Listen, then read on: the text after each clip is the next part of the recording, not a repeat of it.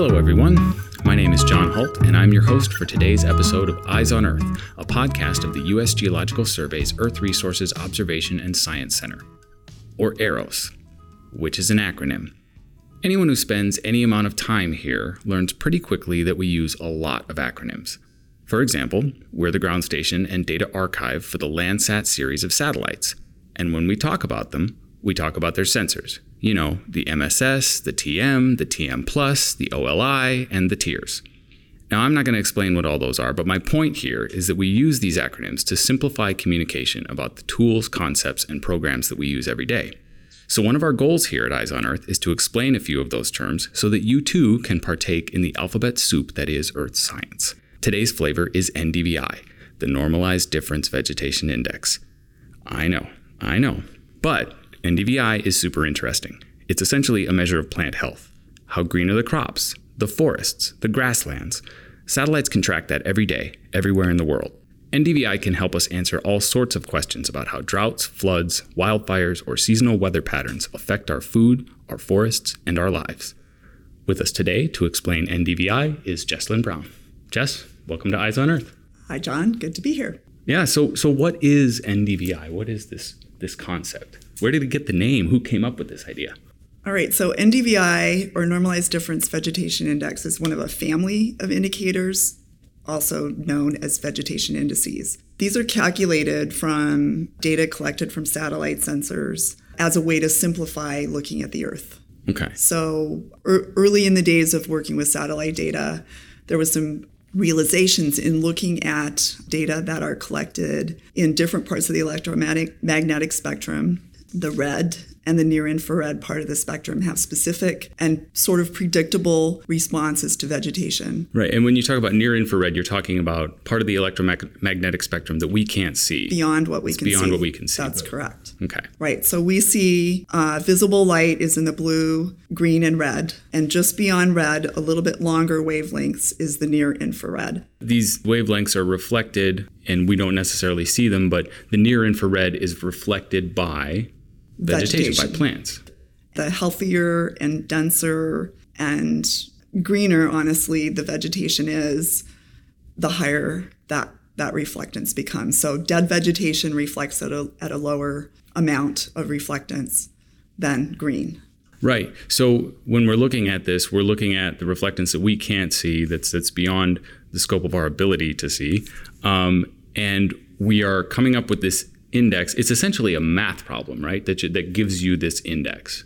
Yeah, so this is the really geeky part, or one of the really geeky parts. The red part of the spectrum is highly absorptive. Uh, green vegetation absorbs red light. That's why it doesn't look red. It looks it looks green. When you get into the near infrared, you just see this high spike in reflectivity. The vegetation index was a way to simplify the information from two bands and utilize them together. Two bands: the near infrared and the and red the band. red, Okay. that's right. So the first vegetation index was the simple ratio, which is just a, a difference of near IR and red reflectance. One minus the other. Gotcha. Right. But this needed to be normalized so that the measurements could be compared through time and across space. Normalization is accomplished through the sum of the red and the near IR. So, really, the, the math problem, as you call it, the algorithm, is the difference between the near IR and the red over the sum of the near IR and the red, and NDVI. However, all of these are estimations of the surface, of the Earth's surface. And the vegetation indices in particular are not actually tied to any biophysical parameter per se. Biophysical parameter. You mean? I mean biomass or something called LAI, which is leaf area index, um, vegetation cover density. Right. Those are all things that can be estimated with a VI, but they're not absolutely measured. Right. So the VI itself doesn't tell you exactly how much biomass Not there is, exactly. how many leaves there are, but it's No. a way to It's a way to estimate it, and it's a way to look at it through time. each kind of plant. Did they all have the same reading? I mean, it's it's a number, right? It's between negative one and one. Do all plants have the same number if they're healthy? Oh gosh, Um, no, no. Are, no, no, do no. only plants have an NDVI number? Does water have one, for example? Yeah, so what NDVI over water tends to be very low, close to zero or negative. Okay. Snow also tends to be very low or negative.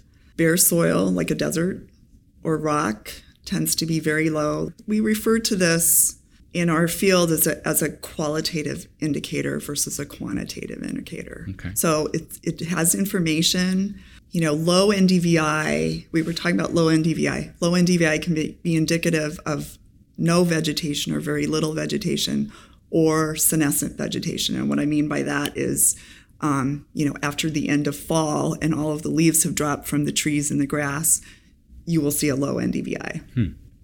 Compared to midsummer when the vegetation canopy is fully healthy, solid green, and that kind of thing. So that's that that's that ability to um, track phenology. So what's kind of lovely and simple about the NDVI is that when it rises, vegetation's getting denser, and when it falls, this is looking at the same location. When it falls, vegetation's getting either dying off or getting less dense. That makes a lot of sense. So I think that early folks working in remote sensing were really attracted to this very logical pattern of NDVI across time. Right. It, it it was it was easy to communicate. It was easy to understand.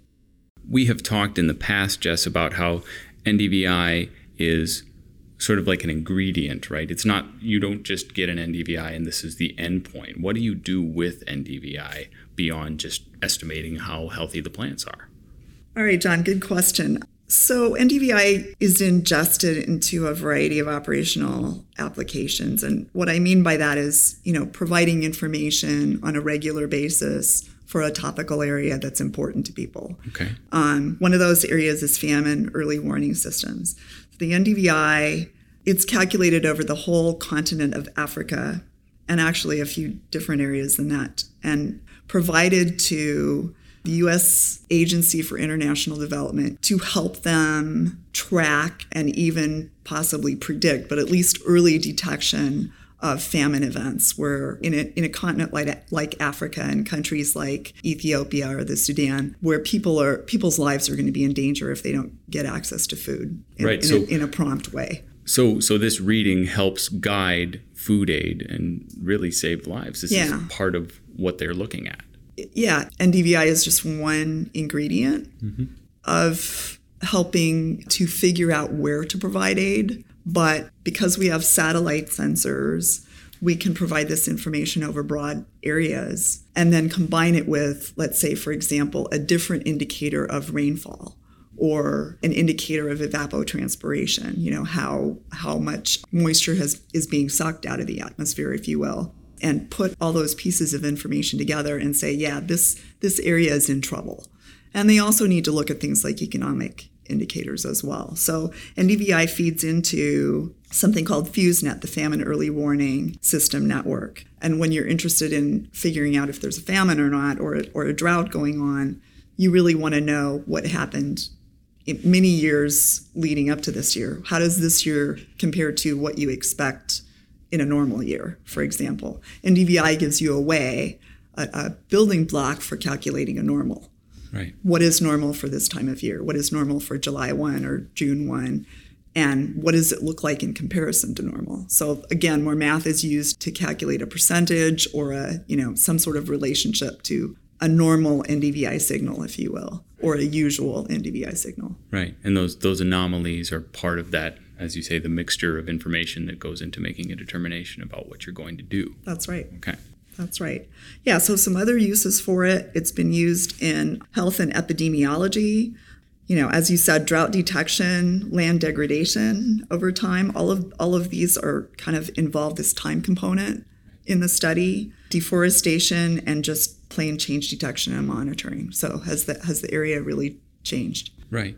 And and we're actually, you know, we're recording in 2019. There are plenty of things going on in farm country in 2019 and we can actually see from NDVI just comparing last year to this year, those signatures look vastly different because it's been a very wet year. There've been all kinds of problems. I mean, that's reflected, right? You can actually go and and see see what the difference is. Well, that's one of the cases where you would want ancillary or extra information to help you with your determination because extra saturated soils, for example, what we saw here in this region and just to the south of us this spring, where we had massive flooding and delay of the start of season due to some really late, very weird and broad snowstorm rain rain events. You know, that's going to depress the NDVI just like a drought is going to depress the NDVI. So you really need to bring in ancillary information to tell you what is the cause of the problem. Right, right. So it, you can see that the readings are not as good, or not think that the plants are not as healthy as they were last year. But right. that alone doesn't tell you why. That's right. But it but it does give you an indication of maybe how broad the problem is. That's right. You can see a spatial representation of where that is. Now, how do I see that if I'm just a regular person, not a scientist? I mean, is there, is there, does this do they talk about this on the farm report? I mean, can I can I go and, and check this out somewhere? Is there a simple way to do this? Well, so I mean, we don't just send it out to the world. Right. NDVI goes out to the world. Um, but there are some ways to get access to that information. You can download your components that you can make an NDVI from from EROS from our from our archive. That would take some work to do, and and you'd have to have some specialized software to do that. There is a very nice tool, online tool called AppEEARS and that tool will allow you to access NDVI from MODIS for this country, for the US. Um, that we have also done some filtering and smoothing. Sure. Um, we do that on a weekly basis, and there's a little bit of lag time, like a day or two, but then we, we put that onto AppEEARS. So a person can log into AppEEARS and bring up a you know for their area of interest an NDVI time series. Essentially, anybody can go to a AppEEARS and there's a map and you can draw a square around what you want to look at. I mean, it, it's relatively right. simple. That's right. You can draw a square, you can extract the data, which is actually data values that you can plot through time using something like Excel. I right. mean, you know. So there there are ways to get at this this information if you're if It's you're becoming curious. more broadly available, yeah.